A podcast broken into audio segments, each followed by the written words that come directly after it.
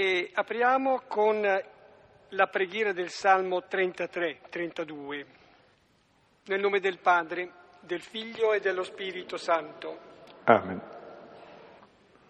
Esultate, giusti nel Signore. Ai retti si addice la lode. Lodate il Signore con la cetra, con l'arpa a dieci corde, a Lui cantate. Cantate al Signore un canto nuovo, suonate la cetra con arte e acclamate. Poiché retta è la parola del Signore e fedele ogni sua opera. Egli ama il diritto e la giustizia, della sua grazia è piena la terra. Dalla parola del Signore furono fatti i cieli dal soffio della sua bocca ogni loro schiera. Come in un otre raccoglie le acque del mare, chiude in riserve gli abissi. Tema il Signore tutta la terra, tremino davanti a Lui gli abitanti del mondo. Perché Egli parla e tutto è fatto, comanda e tutto esiste.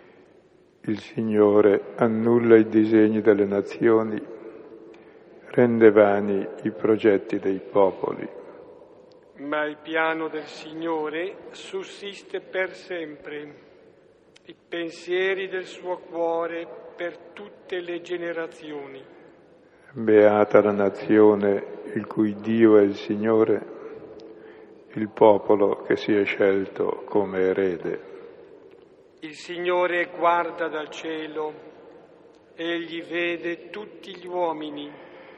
Dal luogo della sua dimora scruta tutti gli abitanti della terra. Lui che solo ha plasmato il loro cuore e comprende tutte le loro opere. Il Re non si salva per un forte esercito, né il prode per il suo grande vigore. Il cavallo non giova per la salve vittoria, con tutta la sua forza non potrà salvare. Ecco l'occhio del Signore veglia su chi lo teme, su chi spera nella sua grazia. Per liberarlo dalla morte e nutrirlo in tempo di fame. L'anima nostra attende il Signore Egli è nostro aiuto e nostro scudo. In Lui gioisce il nostro cuore e confidiamo nel suo santo nome. Signore, sia su di noi la tua grazia, perché in te speriamo. Gloria al Padre, al Figlio e allo Spirito Santo. Come era nel principio, ora e sempre nei secoli dei secoli. Amen. Cogliendo così qualche fiore dalla ricchezza, dall'abbondanza degli spunti di questo salmo, io sottolineo il fatto di questo perdurare del piano del Signore, che i pensieri del suo cuore sono per tutte le generazioni. Ecco, non è in modo stabile, per dire in modo statico, che la parola di Dio si presenta a noi. Ecco, direi umanamente parlando la parola di Dio ci, ci rincorre e coeva a noi in ogni generazione, per sempre, si incarna continuamente. Ecco, dice sempre a tutti, che cosa dice? Ecco, dice il suo amore, dice la sua bontà misericordiosa. E questa sera iniziamo il capitolo nono e faccio una breve sintesi dell'ottavo che abbiamo fatto nei mesi trascorsi e che è tutto sulla parola, quella parola che è un seme, quel seme che ci fa secondo la propria specie, siccome parola di Dio ci fa della specie di Dio, familiari di Gesù, anzi Gesù dice chi è mia madre, chi sono i miei fratelli, chi ascolta e fa la parola E diventando familiari di Gesù vuol dire che si è in barca con lui, si è come lui. E cosa fa Gesù in barca? Fa la traversata come tutti noi. E lui dorme e si risveglia, mentre noi siamo angosciati sulla barca.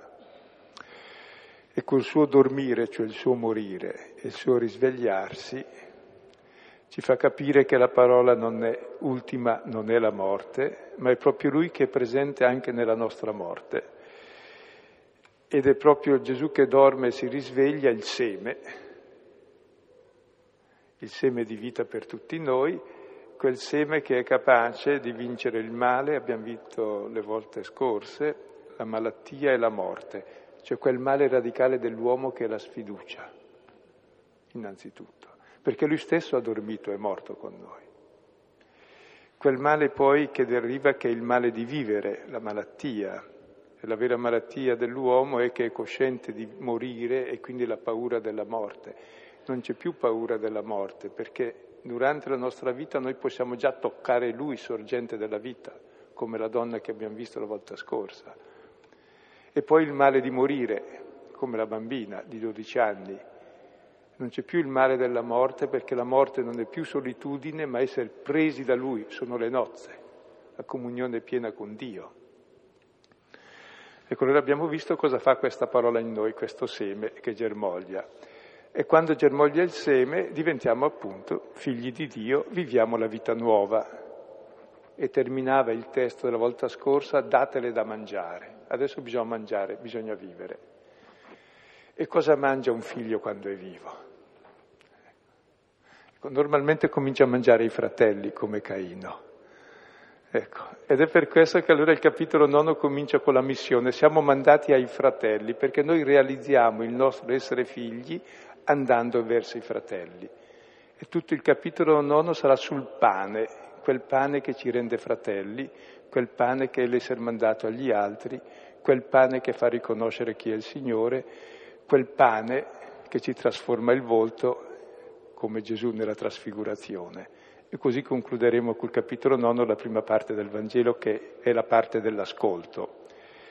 E oggi ci troviamo nel punto centrale, una volta che siamo figli, cosa capita in noi. E mi piace concludere con questo testo per questo periodo e poi sospendiamo fino al 27, che è un testo sulla missione. Perché appunto quando uno sa di essere figlio, di avere il padre comune con un altro, cosa fa? Vive fraternamente con l'altro, è inviato all'altro e gli annuncia che Dio è padre di tutti e due e glielo testimonia con la sua fraternità. E uno realizza il suo essere figlio, la sua verità, se è fratello. E questo vale per ogni uomo, non solo per i cristiani perché l'uomo si realizza se è figlio, se appartiene a qualcuno e se è fratello, se ha relazioni positive con gli altri, perché se è di nessuno e ha relative positive con nessuno è semplicemente uno che muore e fa morire. E vedremo che ci sono due tipi di missione, qui la prima non viene detta, ma viene detta al suo contrario, no? abbiamo anche le missioni militari per esportare democrazia e libertà, avevamo anche le crociate per esportare la fede, la colonizzazione. Cioè, c'è un andare verso l'altro proprio per mangiarlo, per ridurlo a sé, per distruggerlo, a fin di bene, è chiaro. Mangiare quel che mi interessa e vomitare quel che non mi va. Lo... Normalmente facciamo così in ogni rapporto. Mangiamo l'altro quel che ci interessa, ce ne appropriamo, quel che non ci va lo scartiamo butta via le ossa, si prende la polpa via le ossa. Oppure c'è il nuovo modo, ed è quello che vedremo questa sera, che è l'andare verso l'altro, che vale in ogni relazione interpersonale e vale poi a livello generale per la comunità cristiana, come si rivolge al mondo, e poi il senso stesso della vita dell'uomo nel mondo, che o viviamo davvero la fraternità oppure è impossibile vivere. Immediatamente sto pensando che diventa anche un auspicio il, questo periodo di sospensione delle letture bibliche qui a San Fedele, eh, Il motivo è che appunto c'è l'impegno in Guinea-Bissau da parte di Silvano. Ecco, allora diventa auspicio anche per questo servizio che... Ricordateci credo... nella preghiera. e che poi è un servizio che ciascuno di noi deve fare in un modo o in un altro, con chi gli è prossimo. Vangelo di Luca, capitolo 9, i primi sei versetti. Leggo.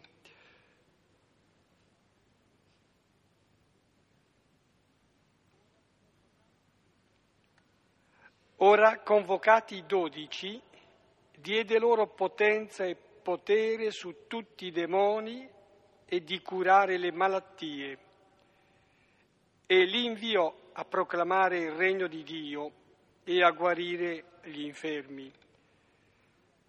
E disse loro, nulla prendete per la via, né bastone, né bisaccia, né pane, né denaro, né due tuniche abbiate. E in qualunque casa entrerete, là dimorate e di là uscite.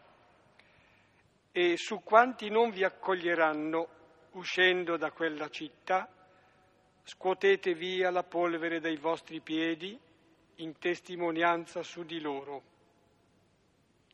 Ora uscendo passavano per i villaggi annunziando la buona notizia e guarendo in ogni luogo. Ecco, i discepoli sono già stati chiamati a due a due o come singoli nel capitolo quinto sono chiamati a seguire Gesù. Poi abbiamo visto al capitolo sesto, sono chiamati per stare con Lui e ascoltare la parola. E una volta che l'hanno seguito, una volta che hanno ascoltato la parola e questa parola è diventata seme e sono diventati figli, sono mandati in missione, come Gesù, che è il figlio inviato ai fratelli. E l'importanza di questo discorso la si rileva da un fatto semplice, che Luca, che è molto perfetto nello stile, quando vede che gli altri evangelisti ripetono certe scene come la scena dei pani o il cieco guarito, ne fanno due o altre cose, lui semplifica, ne vuole uno solo, mettendo in quello tutto. Sulla missione invece è l'unico che ha due racconti della missione, qui all'inizio del capitolo nono e all'inizio del capitolo decimo. Al capitolo nono è la missione dei primi dodici, che è quella storica del tempo di Gesù, che è iniziata durante la vita di Gesù e della missione alle dodici tribù di Israele. Al capitolo decimo comincia la missione di altri 72. 72 sono i popoli della terra e tutta la missione futura che continua ancora per tutto il mondo. Cioè ripete espressamente per dire che la struttura fondamentale del figlio il primo è Gesù, il primo figlio, e l'essere apostolo. Apostolo è una parola greca che in latino si traduce missionario, che in italiano vuol dire inviato. Cioè, messo sulla via. Eh, sì. Piace, sì. Messo sulla via. Cioè, uno è figlio quando è messo sulla via verso i fratelli, se no non si realizza come figlio. E è molto bello anche che questo discorso Gesù non dice assolutamente cosa dire, perché noi vogliamo sempre dire tante cose. Dice come bisogna essere e dice all'inizio quali sono i mezzi, ci dà un equipaggiamento fortissimo Dio. Poi ci invia con questo equipaggiamento e poi ci dice come mantenere questo equipaggiamento per non perderlo e poi ci dice il risultato, cosa avviene andando così e poi vedremo il seguito. Ora, convocati i dodici, diede loro potenza e potere su tutti i demoni e di curare le malattie, e li inviò a proclamare il regno di Dio e a guarire gli infermi. Ecco, nel primo versetto si dice l'equipaggiamento che dobbiamo avere e nel secondo c'è l'invio e il fine di questo invio, ripetuto. Allora Gesù chiama i dodici, li convoca, li chiama insieme. Ecco, mentre la prima chiamata era i singoli erano chiamati, dopo sono stati chiamati ancora insieme per ascoltare la parola, ora insieme sono chiamati per essere inviati. E che equipaggiamento dà il Signore ai dodici, cioè a tutti gli apostoli, cioè a ciascuno di noi, perché questi dodici rappresentano le dodici tribù di Israele, rappresentano il popolo di Dio, rappresentano ciascuno di noi. Cioè sono i primi che hanno ascoltato la parola e la vivono. E dopo di loro anche altri 72 e poi anche noi tra questi. Sì, e da evitare il pensare come avviene magari normalmente, siccome dice ma i 12 allora è limitato a quelle persone, a quel tempo. Quello che si dice qui veramente vale in modi sì, diversi, articolati, ma per tutti.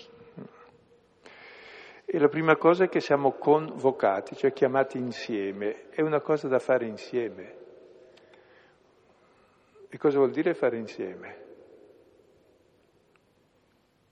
Non è che ognuno faccia il battitore libero, ognuno per sé. No, abbiamo un padre comune, allora siamo fratelli e le cose si fanno insieme. E già il nostro essere insieme vale già più della parola che diciamo. Perché il nostro essere insieme testimonia che c'è un padre comune. Perché siamo insieme noi qui? Siamo tutti diversi, età diverse, famiglie diverse, razze diverse, culture diverse forse anche fedi diverse, opinioni diverse di sicuro un po' su tutto, spero. Cos'è che ci unisce qui? Abbiamo un'unica parola e la parola è segno del Padre. Quindi lo stare insieme nella diversità, il far comunione nella diversità, vuol dire essere figli essere fratelli. Ed è la prima testimonianza.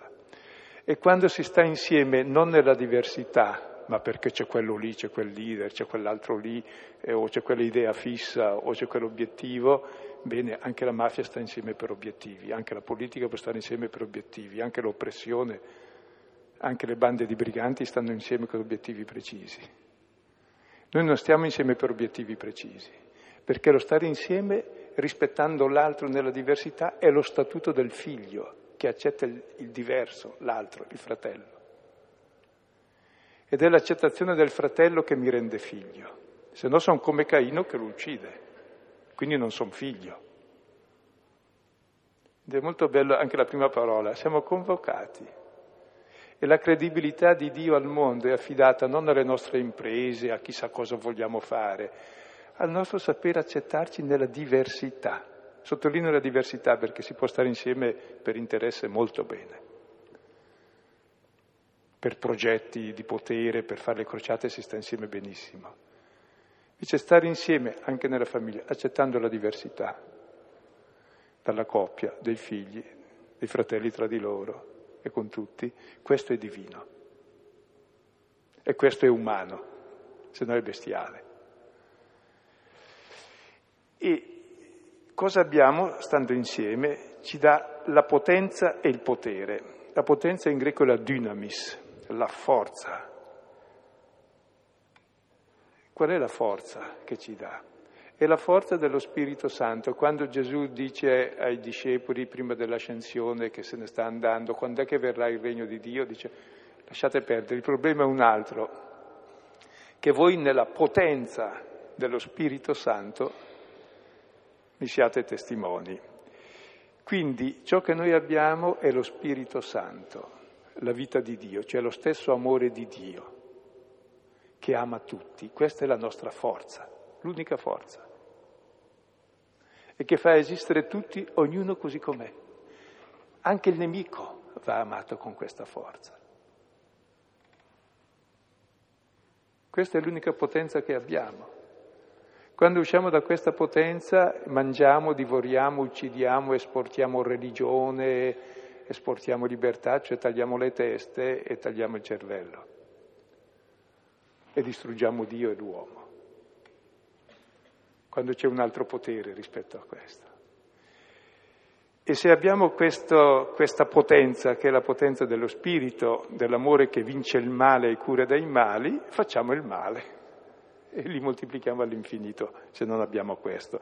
Se invece abbiamo questa potenza, abbiamo il potere di Dio in greco c'è exousia, in ebraico shaltan, da cui la parola sultano, è il potere del re di Dio. Qual è il potere di Dio? Ecco, la, volta, la prima volta in cui esce questa parola nel Vangelo è Gesù che ha il potere di rimettere i peccati. Il potere di Dio è quello di perdonare. La forza è l'amore e questa forza ci dà il potere, la possibilità sovrana di perdonare. Questo è l'equipaggiamento che dà a ciascuno di noi il Padre, se siamo figli. Ci dà il suo spirito, il suo amore e la sua capacità di perdonare. Con questo abbiamo il potere su tutti i demoni. Il demonio è il divisore, colui che ci separa dal Padre, da noi stessi, dagli altri. Ci dà il potere di creare comunione nella diversità invece di divisione, lotta, uccisione e di curare le malattie. Perché la malattia profonda dell'uomo è che non ascolta la parola del Padre, cioè non ha fiducia, non ha amore e pensa che la realizzazione consiste invece nell'egoismo, nel dominio e in altre cose negative. La malattia dell'uomo è soprattutto in testa, è la menzogna, il falso modello di Dio e di uomo. Mentre lui ci dà il potere di Dio, potenza di Dio che è l'amore e il potere che è quello di perdonare. E proprio così ci invia, siamo espulsi da noi stessi, inviati verso l'altro. E l'uomo è la relazione che stabilisce con l'altro. Se una relazione con questa potenza che è l'amore, con questo potere che è il perdono, è una relazione splendida che realizza comunione e fa il bene anche dove è il male. Se invece siamo inviati con altro potere, altre potenza, distruggiamo il mondo. E guardate, si può fare progetti culturali cristiani anche in questa direzione, eh? non siamo lontanissimi. Anzi, li abbiamo sempre fatti. Primo Pietro che tira fuori la modesta spada perché ne aveva solo una, ma adesso ne abbiamo molte di più. Per difendere Gesù, cioè a fin di bene. E invece no, abbiamo un'altra potenza e un altro potere, che non è quella lì, quella è del nemico, grazie a Dio, che è più forte di noi in questa. E così proclamiamo il regno di Dio e così guariamo gli infermi. Gli infermi sono quelli che non stanno in piedi. L'uomo che non riesce a stare in piedi è casca, come l'animale che striscia, che non ha la stazione eretta, l'interlocutore che sta di fronte all'altro e di fronte a Dio. Ecco, questi sono i primi due versetti, ce ne sarebbe già abbastanza qui, ma...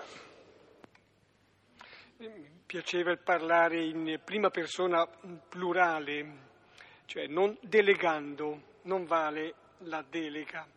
Eh, come siamo inseriti nella medesima vita che è la vita di Cristo, la vita di Dio nel battesimo, così siamo mandati, essendo Lui mandato, siamo mandati anche noi tutti, in modi diversi, ma tutti.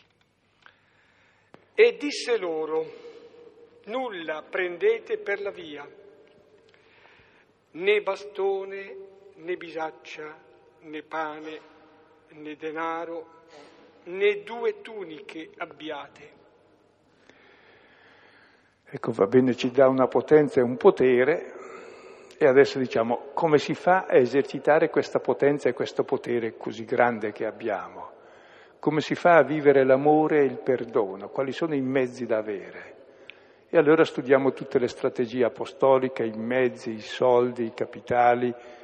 Anche Gesù nelle tentazioni ha avuto tre tentazioni che sono il simbolo di tutte le tentazioni, no?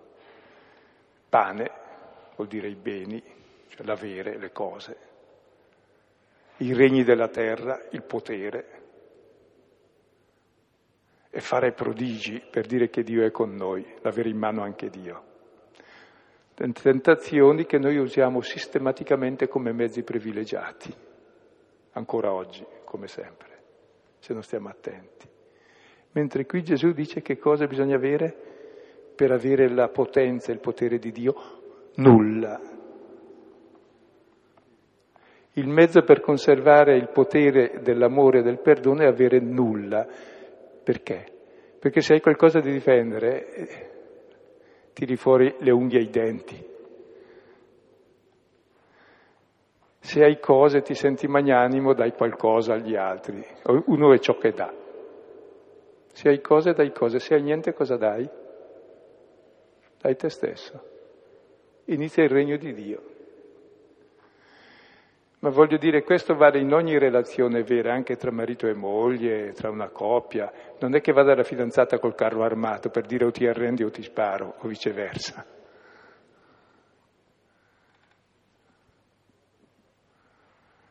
Eh, tutte le volte che andiamo col carro armato, e c'è molte, molte persone che arrivano col carro armato per possederti, le mandi in malora, giustamente, non si fa così.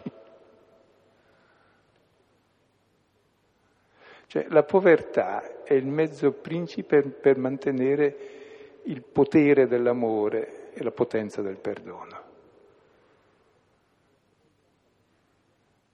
Perché la povertà, avere nulla, vuol dire dai te stesso.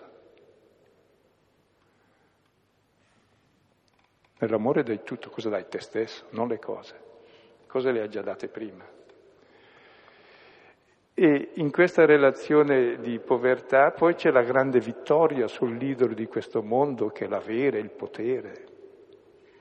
Nasce la libertà della comunicazione vera tra le persone nella povertà. L'amore è sempre in povertà estrema. Si accetta l'altro, non ciò che ha l'altro, se no si chiama spoliazione dell'altro.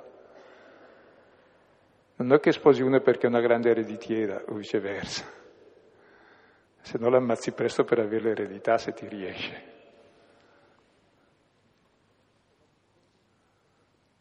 Cioè, è la vittoria su tutto ciò che divide, crea solidarietà, comunione, crea relazioni vere tra le persone.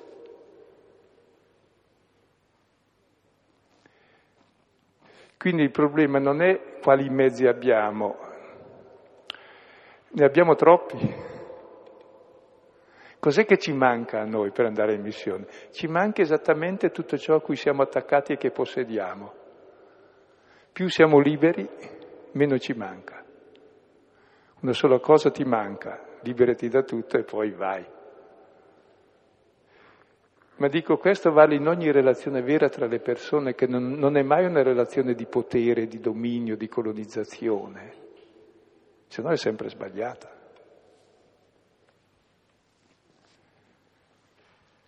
E questo nulla è la nostra salvezza. Con cosa ci ha salvato Dio? Non dandoci le cose, ci ha già dato tutto il mondo, ci ha dato noi stessi, ci ha salvato facendosi come noi, dando la vita per noi, dando se stesso. Ma più che una condizione previa perché possa essere evangelicamente, ma anche in verità umanamente efficace il messaggio che si porta, che si trasmette con la stessa vita, ecco, più che condizione previa anche effetto di un dono, effetto di un'esperienza. Questo è espresso bene nel Vangelo di Matteo, capitolo tredicesimo, 44-45, cioè l'uomo trova il tesoro nel campo, va, vende tutto per la gioia di quella, di quella scoperta cioè non è che si faccia per dire un sacrificio, oh, costa, e però lo faccio perché, ma per una scelta ideologica, perché così si condivide, no, proprio per un'esperienza positiva. Credo Francesco d'Assisi questo l'ha capito l'ha vissuto. E adesso vediamo la specificazione di questo nulla, perché il nulla è la potenza di Dio, il nulla. Dal nulla ha fatto tutto. Innanzitutto non bastone. Cos'è il bastone? Ti serve per raggiungere ciò che la mano ancora non raggiunge. La mano è il potere, la possibilità. E il bastone è la protesi della mano, cioè tutta la scienza, tutta la tecnica, fino alla tecnologia, fino alle cose spaziali, non sono che hanno l'inizio nel bastone. Tutto ciò che ti fa raggiungere è quello che non puoi raggiungere con la mano. Quindi indica il potere il bastone, tant'è vero che chi ha il bastone, lo scettro, è quello che comanda tutti, è il più ricco, quello che ha il dominio, quello che può dar vita e morte. Ecco, noi non portiamo il bastone, mentre Marco concede il bastone, sapete perché? Perché questo nulla non è altro che quel bastone, prefigurato nel bastone di Mosè, che sarà la croce. Il vero strumento di Dio è il suo nulla, la croce, dove Dio si abbandona nelle mani degli uomini e dà la vita per noi. Quindi non scombinatevi se un autore dice sì e l'altro no, indica la stessa cosa con, due, con lo stesso simbolo usato in due modi diversi. Anche qui dice non bastone perché il nostro vero mezzo, il nostro vero bastone cos'è? Il nostro mezzo potente, il nostro scettro con cui vinciamo il male è la croce, il dare noi stessi. Così abbiamo la potenza di Dio che è lo Spirito e il potere di Dio che è il perdono. Quello è il nostro bastone, il nostro scettro, il nostro potenziamento di tutte le nostre possibilità. Il bastone, non quello che si usa normalmente per picchiarsi, perché poi nel bastone c'è tutto il resto, tutti gli armamenti, tutte le violenze di tutti i tipi. E non bisaccia, la bisaccia è la sicurezza del povero, è lo zaino, insomma. Cioè fatti una buona bisaccia, ti porti tutti i tuoi attrezzi che ti servono. Ecco, la nostra attrezzatura nei rapporti con l'altro non ci serve molto. Ricordate quando Davide deve affrontare Golia, quest'uomo 3 metri e 40, che sembrava da solo un carro armato, come descritto, si mette la corazza di Saul che gli piaceva tanto, che era del re, e poi deve liberarsene. Dice, non sono abituato, non posso camminare. Ecco, l'unico modo per camminare e vincere il nemico è non avere tutto questo armamentario che abbiamo addosso. Cioè voglio dire, se tu vuoi davvero conquistare l'altro, devi essere sprovveduto. Non avere un zaino pieno di argomentazioni e magari di bombe a mano per convincerlo meglio. Non il pane, il pane è la vita, perché il vero pane non è quel che possiedi, ma quel che condividi. Il pane che possiedi ti divide dall'altro, il pane che condividi ti mette in comunione con l'altro. Il vero pane lo vedremo, è l'Eucarestia vissuta concretamente. Non danaro, il danaro è come lo Spirito Santo, spiego. Che con lo Spirito Santo, quando tu preghi, cosa ti dà il Padre? Niente, ti dà lo Spirito Santo, cioè la vita di Dio. Con lo Spirito Santo hai tutto. Così in questo mondo il danaro non è niente il danaro, ma con quello c'hai tutto.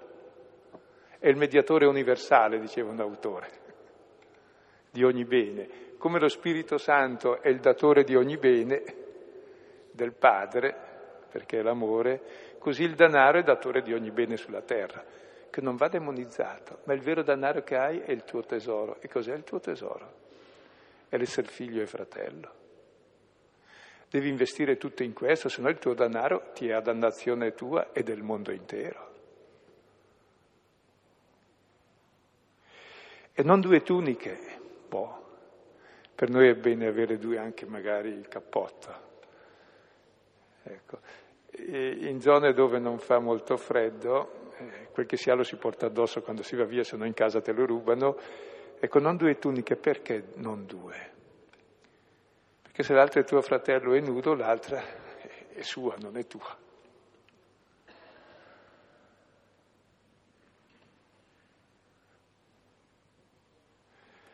Ecco, può sembrare buffa questa cosa, no? Uno, ma allora uno che va in giro così, uno che va in giro così, cosa capita?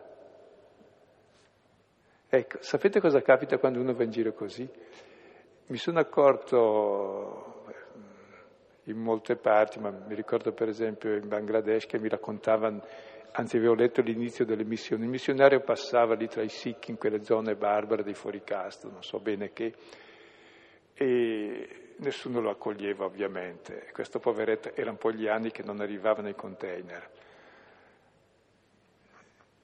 E non gli dava niente. Dopo la seconda o terza volta che passava questo povero uomo, l'uomo diceva alla donna, ma dagli da bere, poverino, e gli dava da bere. Volta successiva gli dava, dargli un piatto di riso, poveretto, sta morendo di fame. E così nasceva la comunità cristiana, cioè venivano accolti, perché se tu ti presenti armato si difendono, se ti presenti come uno bisognoso ti accolgono e se loro ti accolgono cosa hanno fatto? Sono diventati come Dio che accoglie, ti sono fratelli, sono diventati figli loro. E tu annunci il regno, il regno cos'è? Quello che loro stanno facendo a te e che tu prima hai fatto per arrivare fin lì, non so se è chiaro. E ho visto anche in molte parti, per esempio Mozambico, anche adesso dove vado in Guinea-Bissau, quando c'era il protettorato portoghese, dove i missionari erano pagati dal governo, così le chiese, così le scuole, così tutto, i viaggi, le ferie, le macchine, la benzina e tutto, non nasceva la comunità cristiana. Quando il comunismo ha confiscato tutto, ma guarda caso, avevano più niente, la gente ha capito ma perché resta qui qualcuno? Ed è nato il cristianesimo hanno capito che sono lì per essere fratelli, non per dar cose o per dominare. Dopo secoli.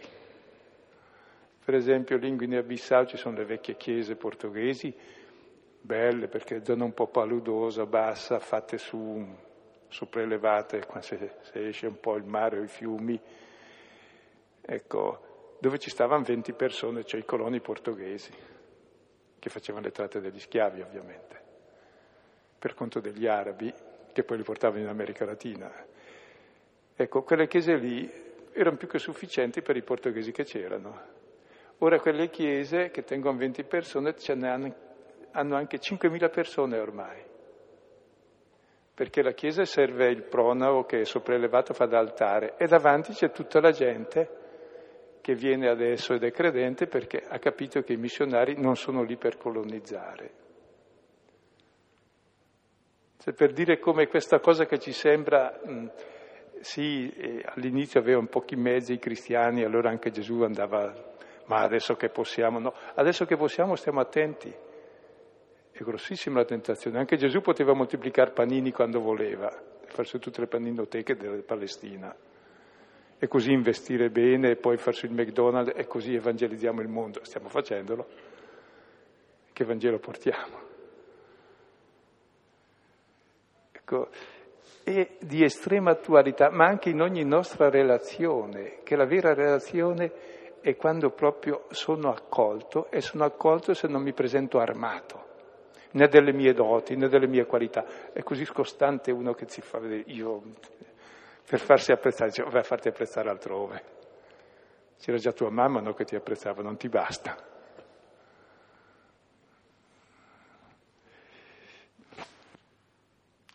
Pensando per l'accoglienza, è vero che qui il Vangelo dice che nella misura in cui si è accolti, non tanto, capisci, eh, ti fai accogliente e accogli, qui si parla anche proprio di accoglienza fisica cioè dice, allora noi facciamo delle strutture per cui accogliamo delle persone e allora dopo cercheremo di comunicare loro. No, qui si parla proprio dell'accoglienza che è fatta nei confronti di colui che porta il messaggio e che arriva così sguarnito, così sciolto, così libero. Ecco, la povertà disinnesca da ogni eh, nefasto potere,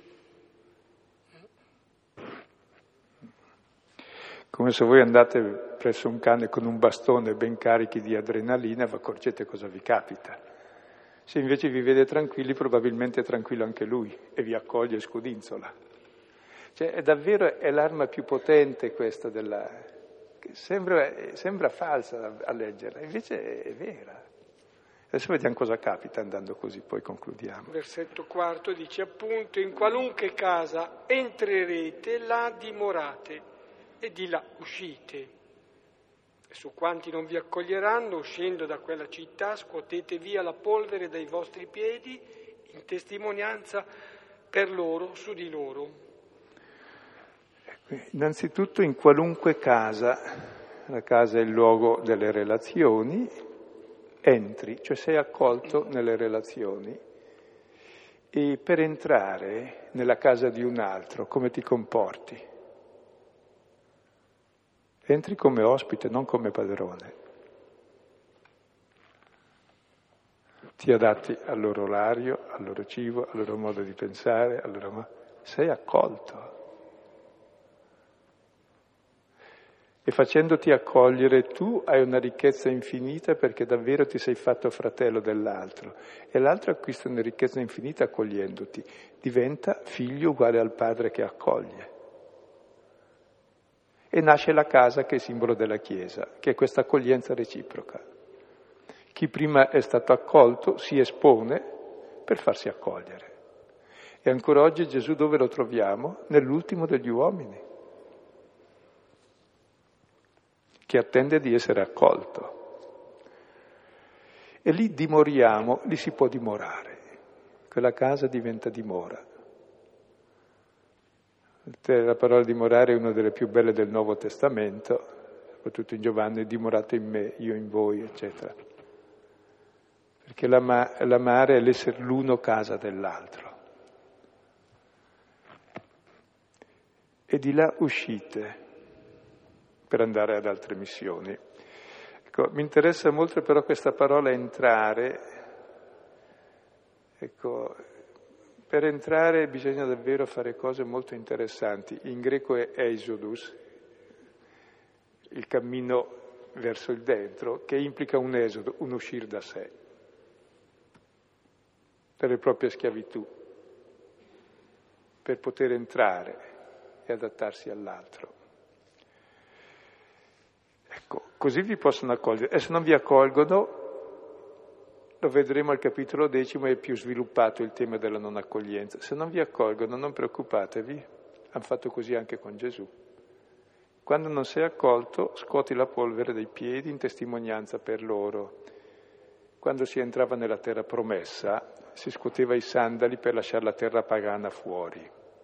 Allora con questo gesto, siccome si rivolge agli israeliti, cosa fanno? Se tu non mi accogli, scuoto la polvere per dirti, guarda che tu rifiuti la terra promessa, se non accogli, rifiuti la promessa di Dio che è Padre. Quindi mentre sei rifiutati non li rifiuti, ma annuncio loro l'amore del Padre con un gesto concreto dimostrando il male che si fanno. E tenete presente che la non accoglienza è una cosa dura, perché il Signore finirà in croce per la non accoglienza. Sulla croce cosa farà? Darà la vita per loro. Quindi la non accoglienza fa parte della missione. Nella non accoglienza tu testimoni un amore più forte della non accoglienza. Questo avrà sviluppato meglio il capitolo decimo. Quindi non è un fallimento perché l'ha avuto anche Gesù. Non è un fallimento, non è neanche un gesto quasi di, ah, di stizza, cioè una specie di ripicca. Ah, allora... Me ne sbatto i sandali di voi. Sì. Ecco, no, no, è proprio una specie, è una forma magari un po' forte, ma mm, di messa in guardia. Sì. Ultimo versetto, ora uscendo passavano per i villaggi, annunziando la buona notizia e guarendo in ogni luogo. Ecco che escono per poter entrare, passano per i villaggi, questa vita itinerante, annunziano la buona notizia, guarendo in ogni luogo. Guarendo da che cosa? Guarendo dai vari bastoni, dalle varie bisacce, da tutti i panni che dividono, da tutto ciò che è negativo, soprattutto da quella menzogna che è in noi, che ci fa mangiare gli altri, che ci fa egoisti, e come, guarisce, e come guariscono tutti? Semplicemente nella potenza e nel potere che hanno della povertà, che la potenza dell'amore e il potere del perdono se sei rifiutato. Così guariscono l'uomo dalla falsa immagine di Dio e di uomo. Il vero uomo è chi ama e perdona, perché Dio è così. E inizia così il mondo nuovo.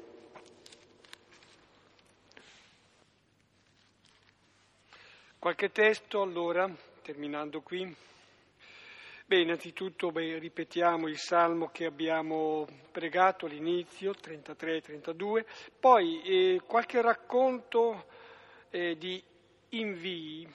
In Esodo, il capitolo terzo, 10-12, eh, Dio che manda Mosè, invia Mosè il verso il faraone. Poi sempre nell'Antico Testamento è stato citato il racconto Primo Samuele, capitolo diciassettesimo. Davide, ben attrezzato, sovraccaricato di armi, non riesce neanche a muoversi.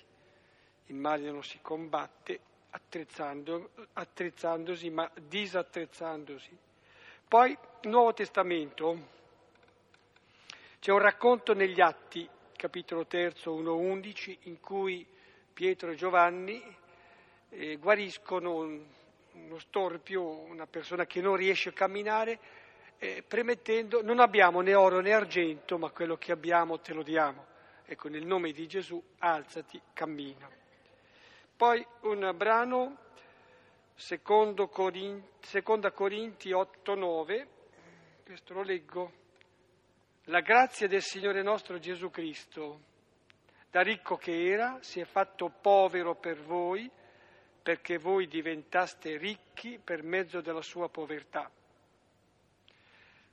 Ultima citazione potrebbe essere quella di Matteo 13, 44, 45, ecco, è la scoperta del tesoro nel campo che motiva allora un vendere tutto ciò che si ha, eh, un liberarsi e quindi camminare spicci avendo trovato il tesoro si potrebbe dire allora anche una meditazione, una contemplazione della nascita del figlio di Dio fatto uomo nella povertà della grotta di Betlem, come contemplazione quella. Ecco, terminiamo qui con l'augurio reciproco e la preghiera, soprattutto la promessa di una preghiera reciproca. E ci rivedremo, se Dio vorrà, il 27 di febbraio. Buon cammino giusto una sottolineatura. Eh, mi fa piacere che tu abbia rimarcato il fatto eh, che eh, la polvere non è contro, perché io avevo un testo che effettivamente non ho poi mai guardato troppo nei testi, ma comunque nel mio testo c'è scritto la polvere, eh, la polvere dei vostri piedi in testimonianza contro di loro. Invece il testo che tu hai letto non era così. Sì, perché c'è un dativo in greco che può essere comodi o incomodi pro o contro. E poi lì dipende, dice, io lì mi arrabbierei, allora contro, e invece no, perché Gesù ha dato la vita perché li ammazzava, quindi si capisce che è un vero dativo. La sostanza, sì. la sostanza, del testo poi è chiaramente quella, sì, quella di, non, di non avere nulla è fantastica e effettivamente credo che ognuno di noi l'abbia provato. A me sembra che la cosa importante sia quello che ha detto Filippo, perlomeno a me ha colpito, perché se hai trovato il tesoro nel campo sei disposto a spogliarti. Perché io ho in mente una mia amica, quando l'ho sentito ho detto caspita è arrivata chissà dove. Lei è rimasta con pochi oggetti nella sua stanza, però è indurita ed è ed è veramente drammatico vederla perché se ti incontra per strada tante volte fa fatica a guardarti. Quindi il tesoro è quello, se l'hai trovato sei disposto per amore a spogliarti. Dove il vero tesoro è la fraternità, nel quale davvero investo tutto, per cui non è che uno deve buttare via le cose, no, nelle qualità, no, in che direzione le usi perché potrei fare il cinico per dire guarda quanto sono bravo, voi invece. E invece no, è proprio sapere usare i mezzi al fine, e il fine che è il tesoro è la fraternità. Tu usi spesso questa espressione, diventare come Dio. A me fa venire i brividi. E è la tentazione di Satana, diventerete come Dio, ed è il comando di Dio diventate come il Padre vostro, perfetti come il Padre vostro, diventate ciò che siete, figli di Dio. Non solo siamo chiamati, siamo realmente figli di Dio. Dipende da cosa si intende, ma tutti vogliono essere come Dio. tutti. Tutti vorrebbero avere potere e dominio sugli altri, anche il più povero. E questo è l'antidio. E Dio ci dice sì, come me, che mi metto nelle mani degli altri. Quindi i problemi volenti o nolenti, tutti siamo come Dio, ma con, come quel Dio che abbiamo in testa, cioè abbiamo un modello da realizzare. È il Dio che prende tutti e opprime tutti o il Dio che libera tutti e si mette nelle mani di tutti? E questo è il problema. È il Dio delle crociate o il Dio in croce? C'è una differenza. La croce c'è e Dio c'è, è solo che c'è una piccola differenza chissà perché. È un enigma non mai capito abbastanza bene neanche in Italia. Circa i brividi direi, se ti vengono i brividi, non c'è paletò che tenga ed è meglio avere i brividi di questo tipo. Eh? Volevo esprimere un pensiero, penso di esprimerlo a nome, a nome di tutti. E in questi incontri del lunedì credo che tutti quanti in fondo compartecipiamo gli stessi pensieri. Eh, quindi innanzitutto formulo a voi un, veramente un fervido augurio di buon lavoro in Guinea-Bissau. Eh, rimane il fatto che ci mancherete senz'altro eh, e io credo che non, voglio, non, non c'è nessun elogio per voi eh, in particolare e siete strumenti del Signore. Eh, rimane il fatto che ci mancherete, saremo in povertà senza di voi. E allora, prendendo lo spunto da quanto abbiamo sentito stasera, eh, vediamo tutti di trovare la ricchezza nella povertà e che forse proprio nella preghiera, eh, per voi e per tutti noi, eh, approfittando di lunedì in cui voi ci mancherete. Cosa si può dire Filippo? Perché mi sembra... Eh? Eh, e perché sennò ci commuoviamo. No, il, versetto, il versetto iniziava dicendo nulla. Bravo. Mi scusi, volevo chiedere, quando ha detto che la nostra forza è il bastone della croce, se può aggiungere qualcosa perché a me non mi è chiaro, grazie. E noi diciamo sempre ogni volta nell'Eucarestia, ci hai redenti, Signore, come si dice? Con la tua croce. Ma è vero o falso? Cioè vuol dire che la salvezza ci viene dalla croce. Cioè il mezzo col quale Dio ha salvato il mondo è la croce, quel legno lì, che è il legno dell'umiliazione estrema.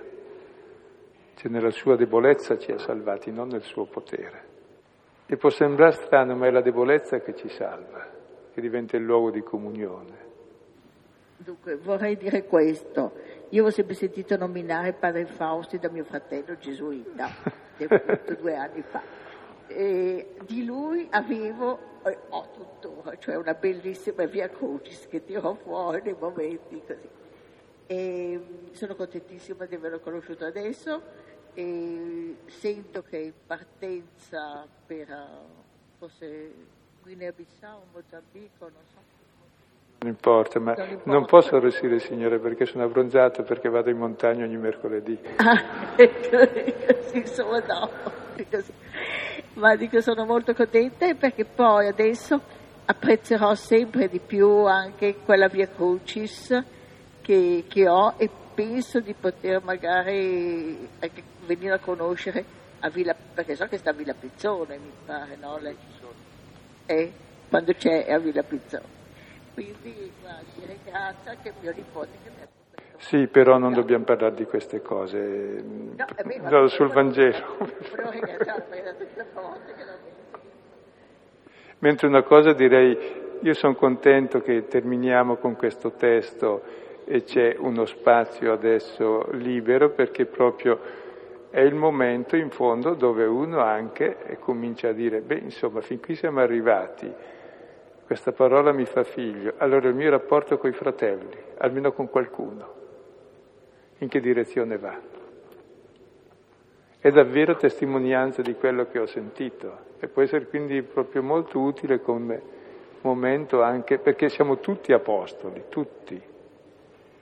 Ogni uomo, ogni donna è inviato all'altro per essere se stesso.